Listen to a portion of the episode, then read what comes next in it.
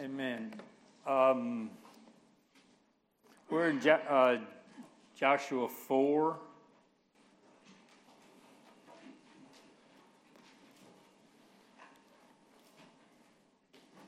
Yeah. All right. I'll try to. Uh, I've just got a couple of slides. You may not care at all. I love maps, especially when we're doing history. Um, they are camped here in Shittim, and they're about to go across the river, and they're going to stop at Gilgal before they go to Jericho. So there's the, the gray is the Jordan Valley. It's about twelve miles, whoops, it's about twelve miles from Shittim to Gilgal. So that's how wide the Jordan Valley is. Uh, there's just a picture of, there's the Sea of Galilee where uh, Jesus' ministry is. So you see where we are in relation north and south to the whole uh, area of Israel, all of Israel on this side. Jerusalem will be southwest of Jericho, ten miles. So that's where they are. And then all I want, I don't know if you can tell, uh, the red, I mean the black star here, see, I don't know. The black star is where they're starting, and that's at the base of the mountains. They came up from the south. Moses preached his last right here in Moab, uh, the plains of Moab, and then Moses dies and goes up on the mountain. Joshua takes over, and they are at Shittim right here in the plains, down in the valley. They're going to cross the valley, and Jericho is here, but the second uh, city they go to, Ai, is right there. Jericho is the lowest city in the world, eight hundred fifty Uh, feet below sea level. Below sea level, uh, right up by Ai is a mountain that is three thousand feet high.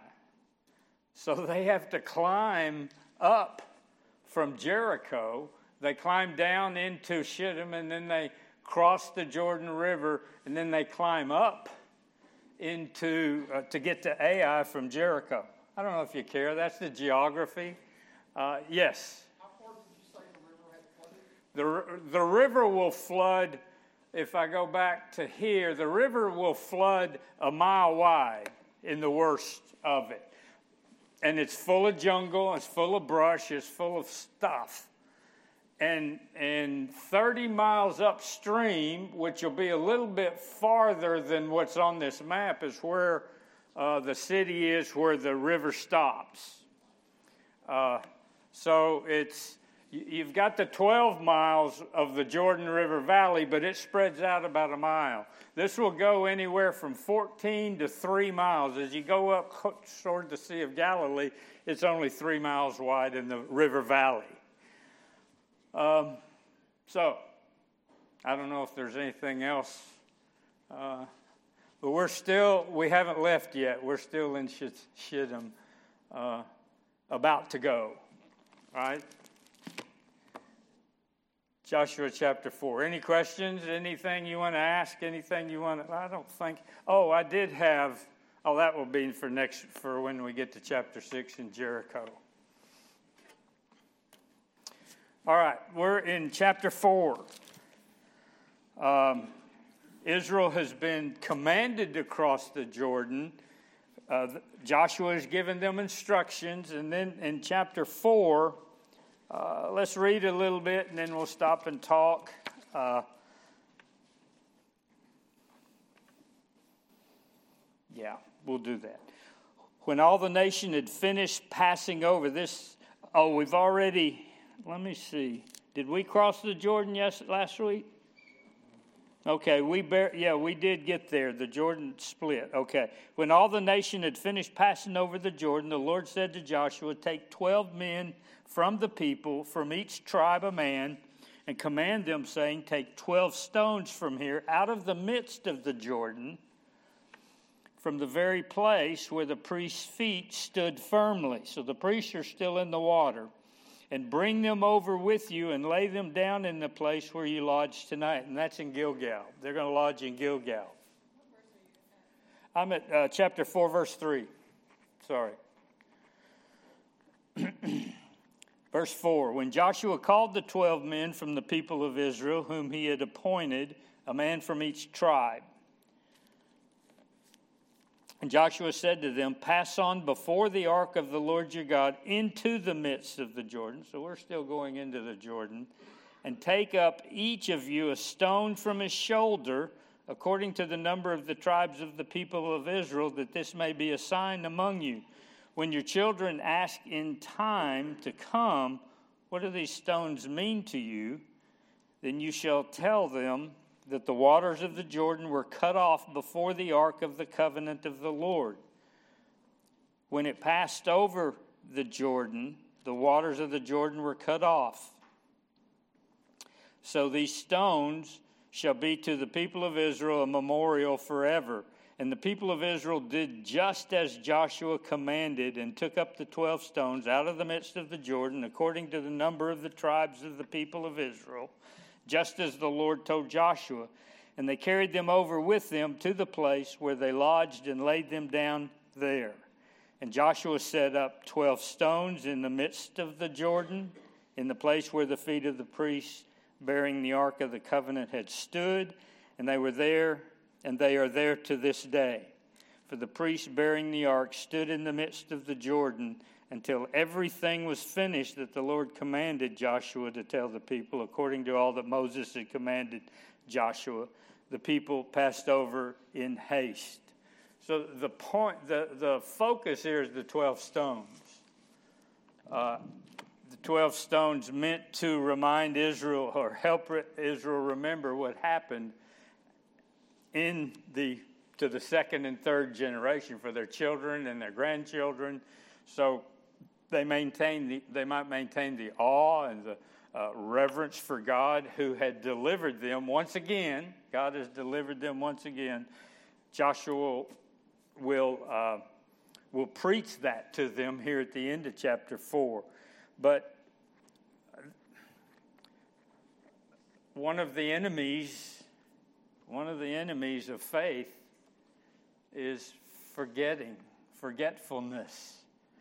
Uh, and he is focusing, the, whoever's writing Joshua, maybe Joshua and maybe not Joshua, at least not at the end, because Joshua will die. But he he is emphasizing this idea, do not forget. The people forgot, remember, they forgot the Exodus. Uh Um, very quickly they forgot, because they were pining for the food of, of Egypt. As soon as they got out there, they began to murmur against Moses and against God. Uh, stick your finger here. Go to Deuteronomy chapter eight, which will be just a few pages back from where you are. This is Moses preaching again just before his... or toward the end of his life, just before his death, in, Mo- in Deuteronomy chapter eight. Let's read verse one. I'm going to read a few verses here.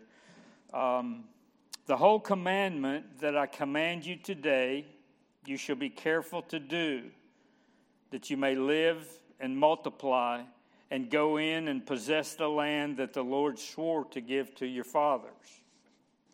And you shall remember the whole way that the Lord your God had, has led you these forty years in the wilderness, that he might humble you, testing you to know what was in your heart, whether you would keep his commandments or not. And he humbled you and let you hunger and fed you with manna, which you did not know, nor did your fathers know, that he might make you know that man does not live by bread alone, but man lives by every word that comes from the mouth of the Lord. Your clothing did not wear out on you, and your foot did not swell these forty years. Know then in your heart that as, man, as a man disciplines his son, the Lord your God disciplines you. So you shall keep the commandments of the Lord your God by walking in his ways and by fearing him. For the Lord your God is bringing you into a good land, a land of brooks, of water, of fountains, of, and springs flowing out in the valleys and hills, a land of wheat and barley, of vines and fig trees, pomegranates, a land of olive trees and honeys, a land which you will eat bread, in which you will eat bread without scarcity, in which you will lack nothing, a land whose stones are iron, and out of whose hills you can dig copper. And you shall eat and be full, and you will bless the Lord your God for the good land he has given you. Then verse seventeen. Read the last four verses. Beware lest you say in your heart, my power and the might of my hand have gotten me this wealth. You shall remember the Lord your God, for it is he who gives you power to get wealth, that he may confirm his covenant that he swore to your fathers as it is this day. And if you forget the Lord your God and go after other gods and serve them and worship them, I solemnly warn you today that you shall surely perish.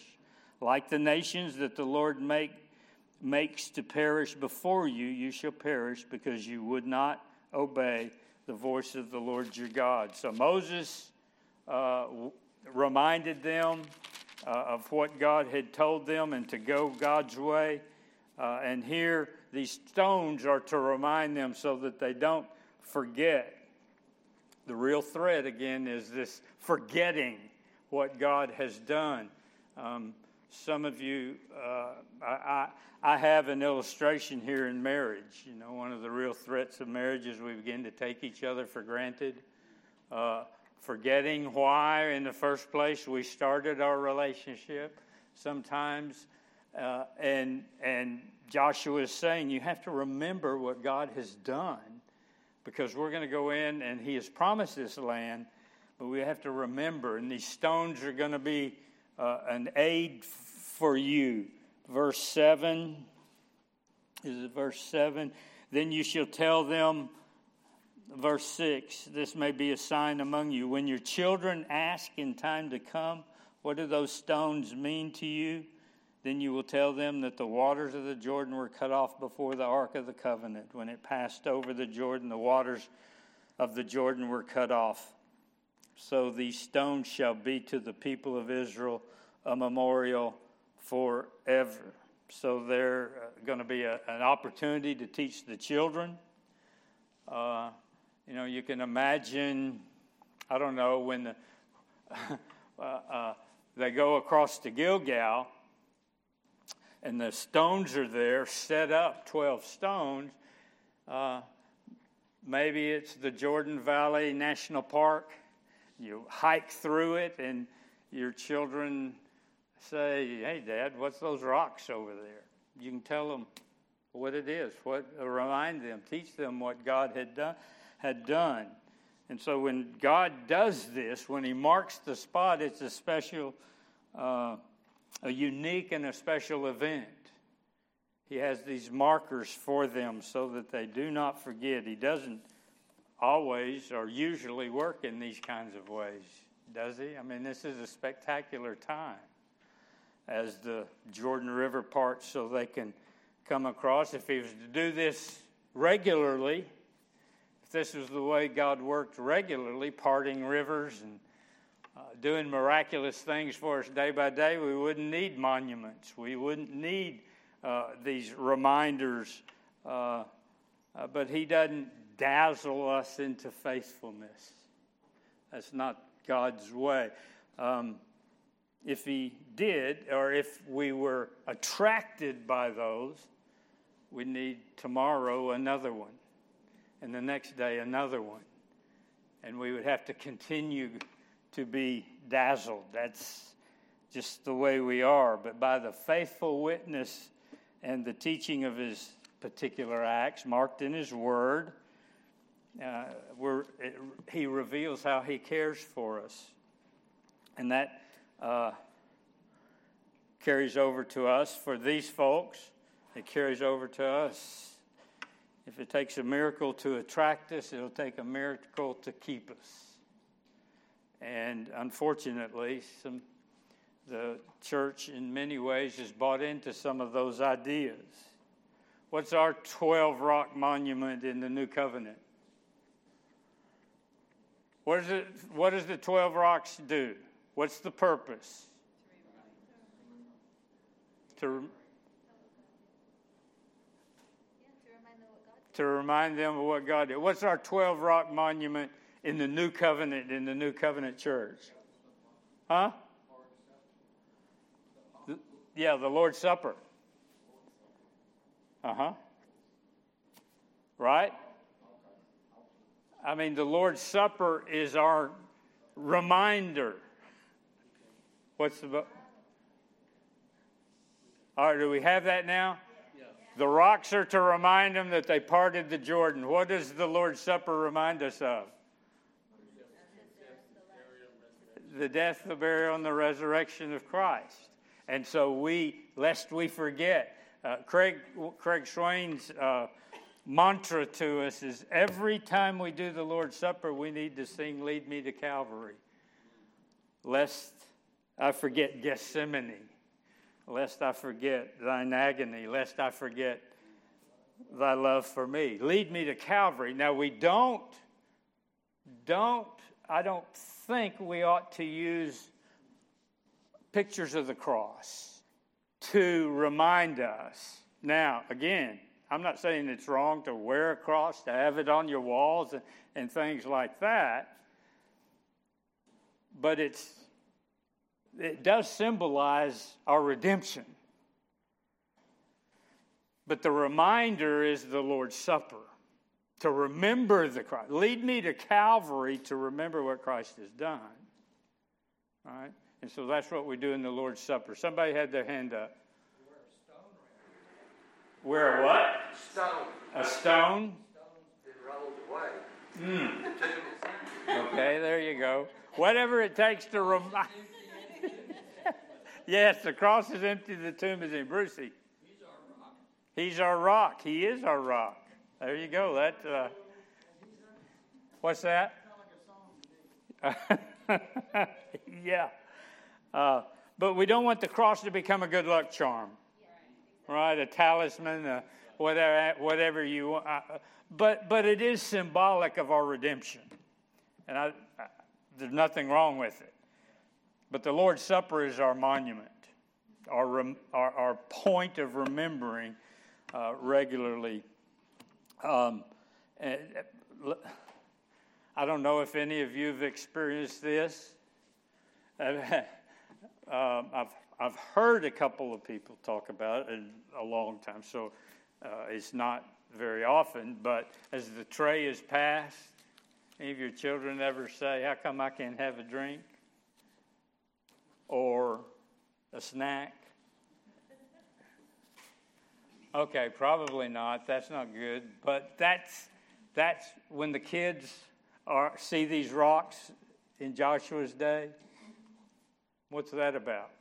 When the plates are passed, maybe you're, it's an opportunity to teach your children, uh, to explain to them what the Lord's Supper does, or what why we do it, and why everybody can't do it. Um. Yeah.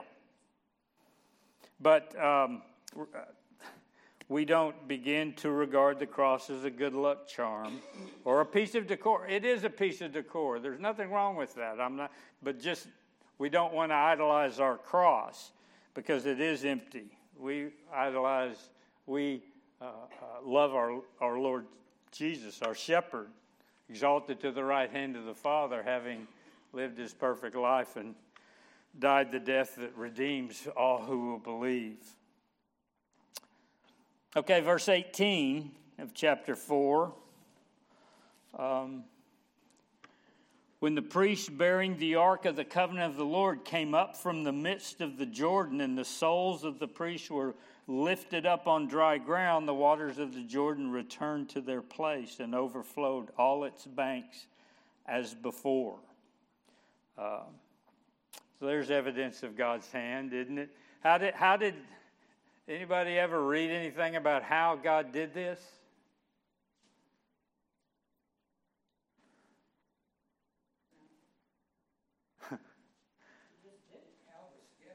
He just did it. What's that?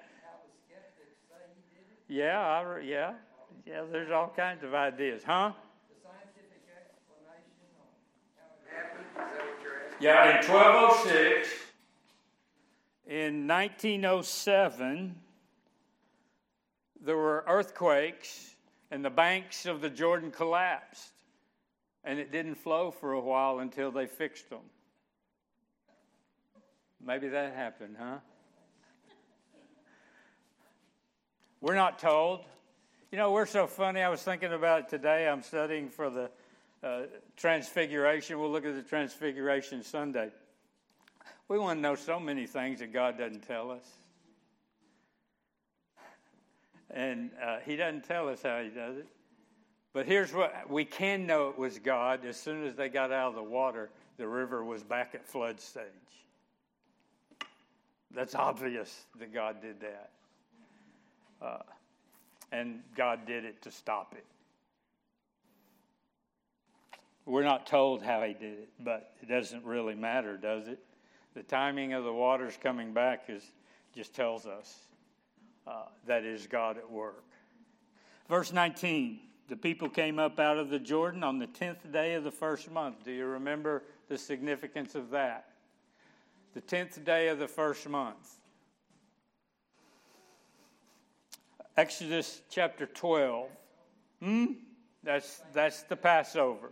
Exodus chapter twelve. The Lord said to Moses and Aaron in the land of Egypt, "This month shall be for you the beginning of month of months." So this is their new year. This month. "It shall be the first month of the year for you. Tell all the congregation of Israel that on the tenth day of this month, every man shall take a lamb according to their fathers' houses," a lamb for a household. So the uh, Exodus uh, begins on this day, the, their redemption, the tenth day of the first month, and now their redemption is going to be completed on the tenth day of the first month, forty years uh, later. Uh, Israel is no longer a slave. Israel is now a, an heir, and they're about to go in and take their inheritance. And so Joshua says, verse twenty, "And those twelve stones which they took out of the Jordan, Joshua set up at Gilgal, and he said to the people of Israel, 'When your children and their fathers in times to come, ask their fathers in times to come, what do these stones mean? Then you shall let your children know Israel passed over this Jordan on dry ground. For the Lord your God dried up the waters of the Jordan for you until you passed over, as the Lord your God did to the Red Sea, which he dried up for us until we passed over, so that all the peoples of the earth may know that the hand of the Lord is mighty, that you may fear the Lord your God forever.'" So, now they're at Gilgal. I don't know, we, four and five, uh, three and four kind of are combined uh, in the story of crossing over, but the stones are the emphasis of chapter four as, as God's reminder that he has delivered them. Anything before we go to chapter five? I do believe the scriptures tell us how the uh, Jordan was parted because it was by faith. Okay. The Jordan would not have split until, until the priests dipped their feet into the Jordan. Right. It opened, and then when they left, it came right back like it was. But I think the faith was involved. Okay.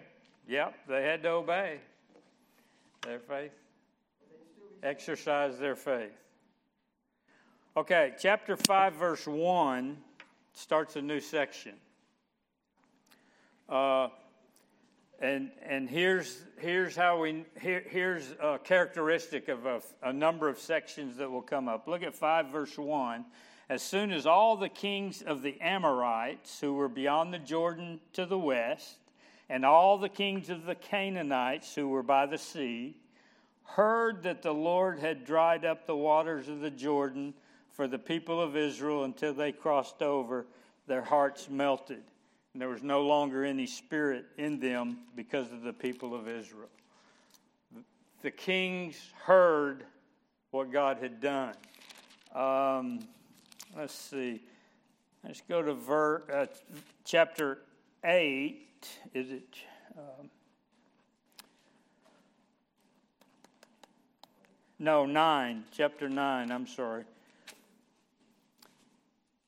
Here's this next section.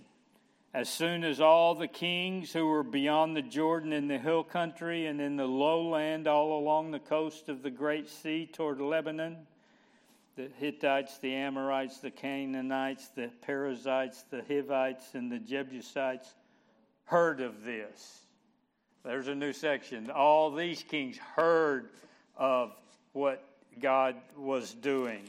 Then chapter ten, verse one, as soon as Adonai Zedek, king of Jerusalem, heard how Joshua had captured Ai and devoted it to destruction. So there's a new section right there, the king of Jerusalem. And then in chapter eleven, when Jabin, the king of Hazor, heard of this, he was sent to Jo. He sent to Jobab, the king of Madon. So you have this. The, the pagans, the nations, the Canaanites, all of the kings hearing about God's work. And then the story uh, plays out. So in chapter five, as soon as all the Amorites, the kings of the Amorites who were beyond the Jordan to the west, that's essentially the first area they come to is they go up the mountain to Ai, and then they begin con- the Amorites, and then more toward the Mediterranean Sea as they head west.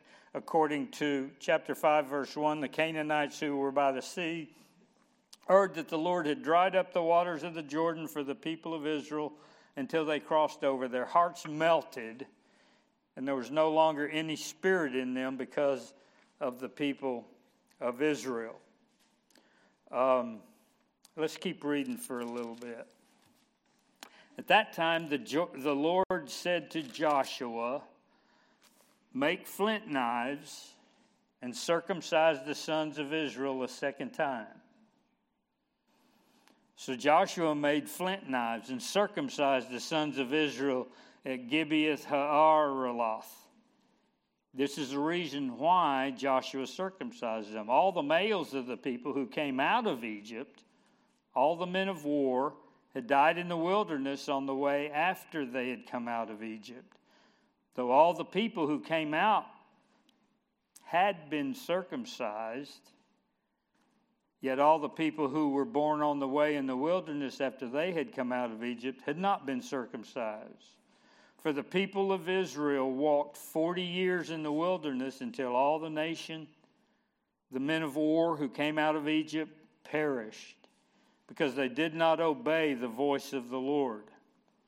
The Lord swore to them that he would not let them see the land that the Lord had sworn to their fathers to give to us, a land flowing with milk and honey.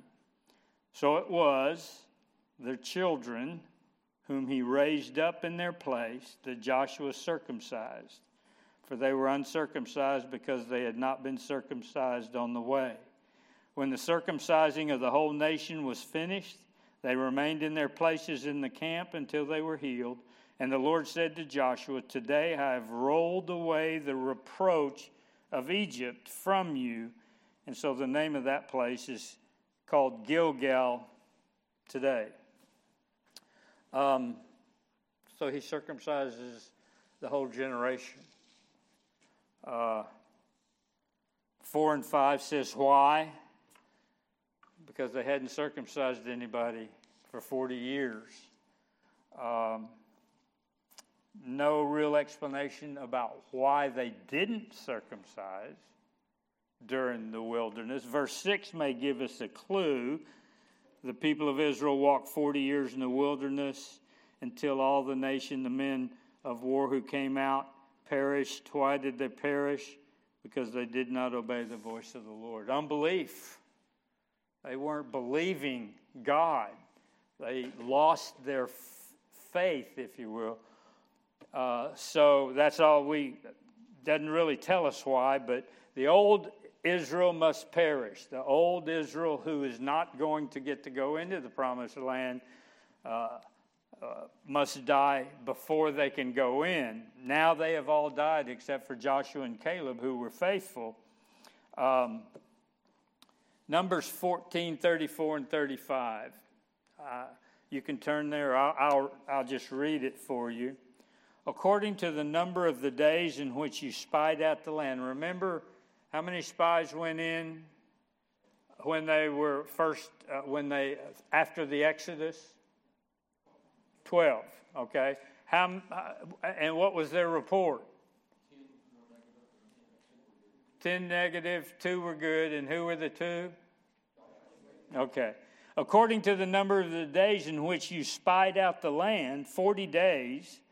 A year for each day you shall bear your iniquity forty years, and you shall know my displeasure. I, the Lord, have spoken. Surely this will I do to all this wicked congregation who are gathered together against me. In this wilderness they shall come to a full end, and there they shall die.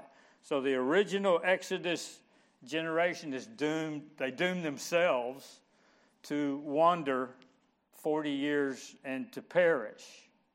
Um, some, yes? I would designate the ones that were cursed, the ones that were determined to die, they were circumcised. They were circumcised. And anyone that wasn't circumcised wasn't part of that group. Yes. Yes. Uh, that, that would, yeah. Um, uh, some say God prohibited circumcision in the wilderness. I don't believe that.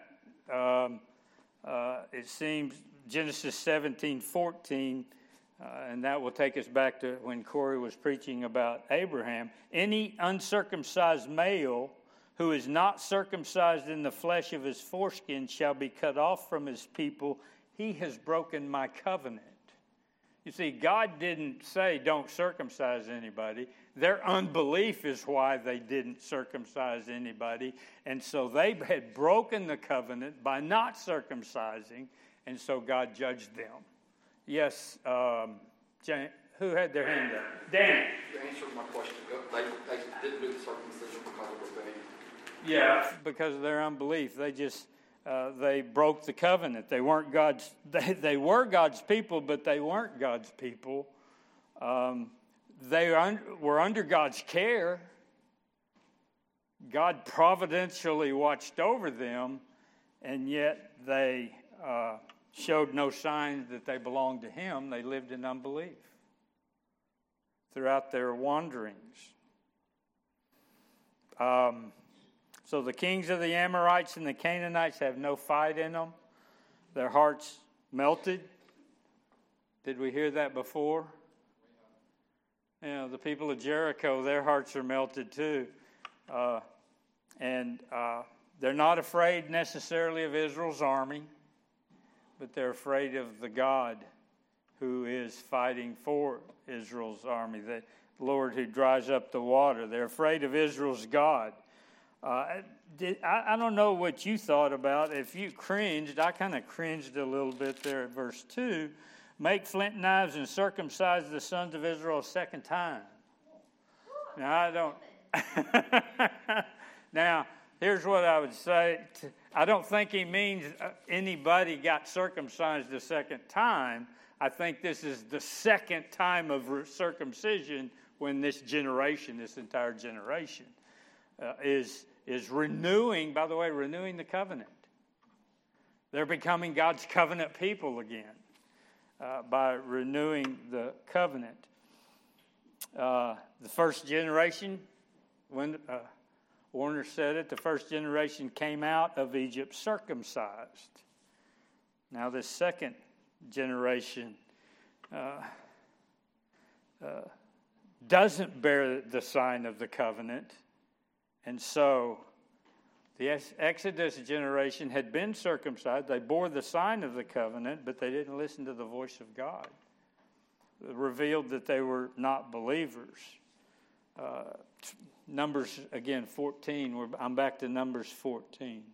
Truly as I live, and as all the earth shall be filled with the glory of the Lord, none of the men who have seen my glory and my signs that I did in Egypt and in the wilderness, and yet have put me to the test these ten times and have not obeyed my voice, shall see the land I swore to give to the father. So they did not obey God, so they were finished off. At the beginning of verse six, for the people of Israel walked forty years in the wilderness until the nation, all the nation, the men of war who came out of Egypt perished.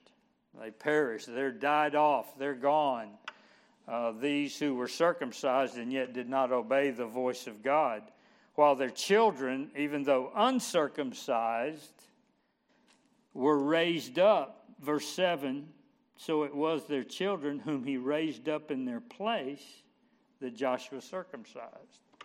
Um, so there's a warning here that the circumcised, they were circumcised, sign of being God's people, and yet they didn't listen to the voice of God. They had the marks of the people of God, but they didn't respond to the Word of God. Um, so, uh, unfortunately, as I read all my commentaries, they're all Presbyterians. You know that will affect this idea of circumcision, right? Well, here, here's uh, what one... You can receive all the sacraments. We can change that. You can receive both ordinances and not be a believer, right? That's the warning here. These folks had the signs of the covenant, being God's people, but they had no personal relationship to the God of the covenant. Um, Paul warns the Corinthians about that in First Corinthians ten. You might want to turn there and look at five verses or six verses in First Corinthians ten.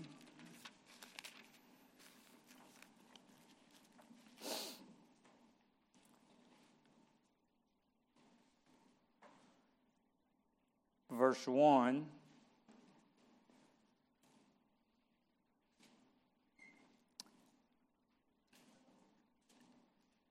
I do not want you to be unaware, brothers, that our fathers were all under the cloud, and all passed through the sea, and all were baptized into Moses in the cloud and in the sea, and all ate the same spiritual food, all drank the same spiritual drink, for they for they drank from the spiritual rock that followed them, and that rock was Christ. Nevertheless, with most of them God was not pleased, for they were overthrown in the wilderness. So, you can bear all the marks, all the signs of being a believer, of being a Christian, baptized into the church, make a profession of faith, and not be a Christian, not be part of God's people. You, they could experience the Exodus. They ate the manna. They drank the water from the rock when the, the God miraculously turned sweet, uh, and they remained in unbelief. And so you can be, people can be walking around as part of the flock of God in churches and have no relationship to the shepherd who is Christ, our chief shepherd. Um, so, the in verse six, I want to we start in the middle. No, we don't want to start in the middle. Verse six again. The people of Israel walked forty years in the wilderness until all the nation, the men of war who came out of Egypt, perished because they did not obey the voice of the Lord. And now Lord, uh, uh, God is going to swear two oaths here. The Lord swore to them that he would not let them see the land that the Lord had sworn to their fathers to give us, a land flowing with milk and honey. And so is God um, going back on his promise? Read that again. There's two. He's swearing. What's that? A delay. Okay. Okay. But he's swearing that one generation can't go in when he had sworn to the fathers they would have a land.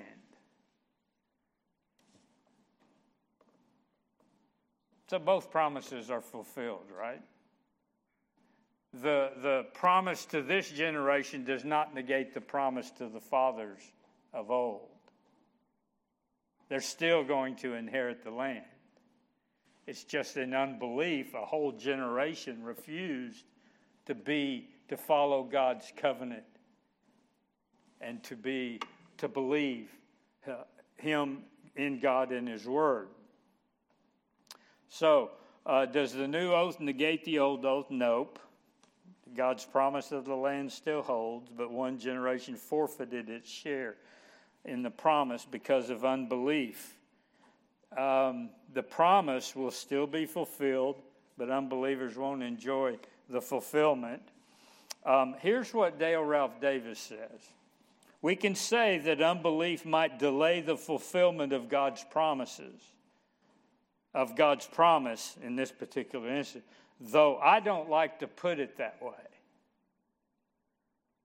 Why would, let me read it again.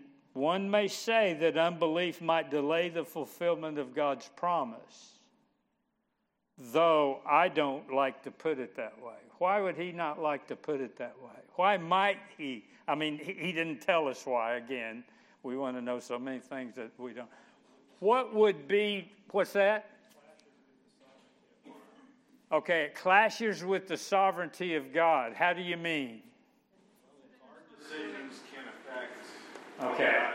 Can our decisions delay God's purpose?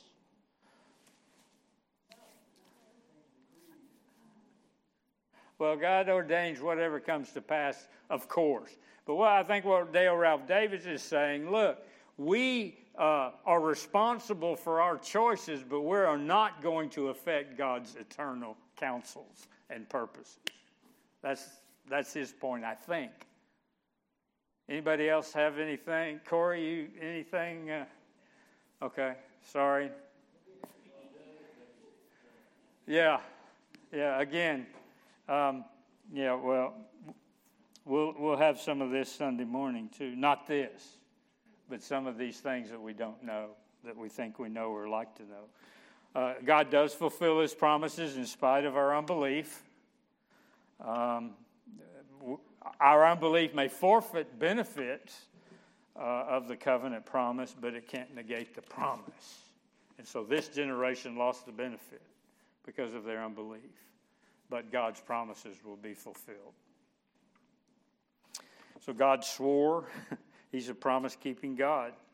And then eight, uh, verse eight, when the circumcising of the whole nation was finished, they remained in their places in the camp until they were healed. Uh, they were, the literal, this is a, a, a they're brought to life. They're healed. Um recovering and reviving for them from their wounds, yet also uh, they're God's renewed people now in a new land about to per- overtake the land that God had given them. Uh, and verse nine, the result of that was, today I have rolled away the reproach of Egypt from you.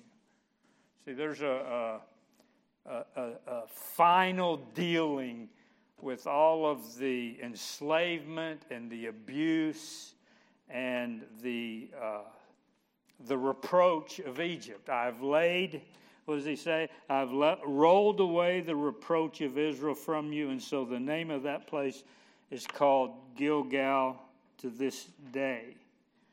Uh, rolling it away. Um, we got... Verse ten, while the people of Israel were encamped at Gilgal, they kept the Passover on the fourteenth day of the month. In the evening, on the plains of Jericho.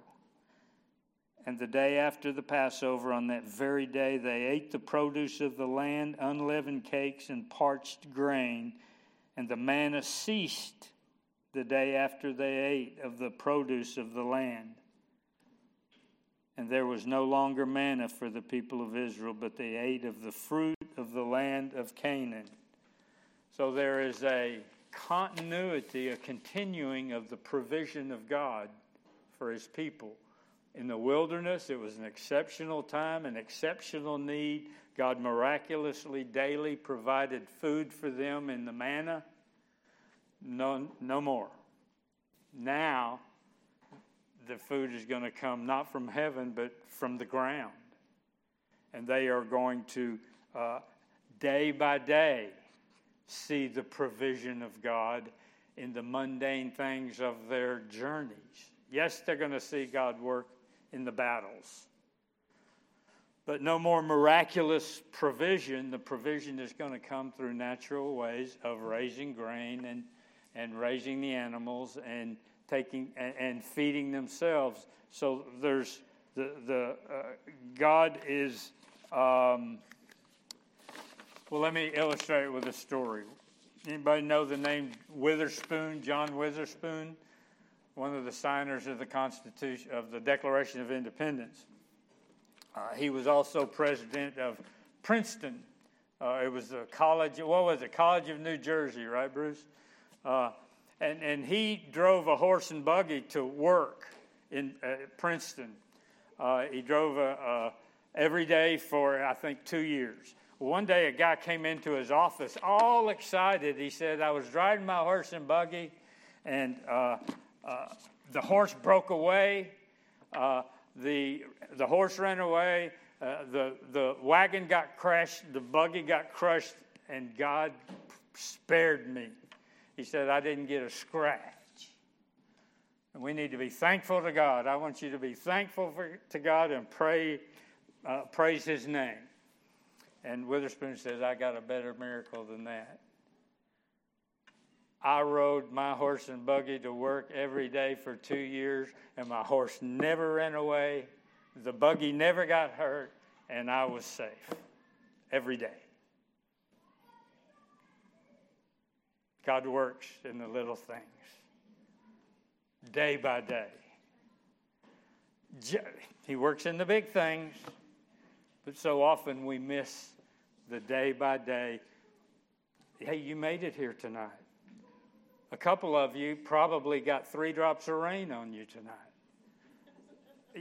I mean, the everyday provision of God. He's going to provide for these people now, day by day by day. Instead of as often in miraculous ways. Uh, be thankful to God that you're right here today. Right here. Think of all the providences. If you get, I feel like I, I say the same thing in birthday cards, you know, because I write uh, two hundred fifty birthday cards to adults, and I, I, I, I but you only get one, right? Think about what it has taken in your life to get you to this day, what God has had to do to keep you and bring you to this day. The providences are amazing, and most of them you don't even know about. Father, we do thank you for your providence, for your kind hand upon us, the invisible hand that we so often don't see. Help us not to forget your promises to care for us. In Jesus' name, amen.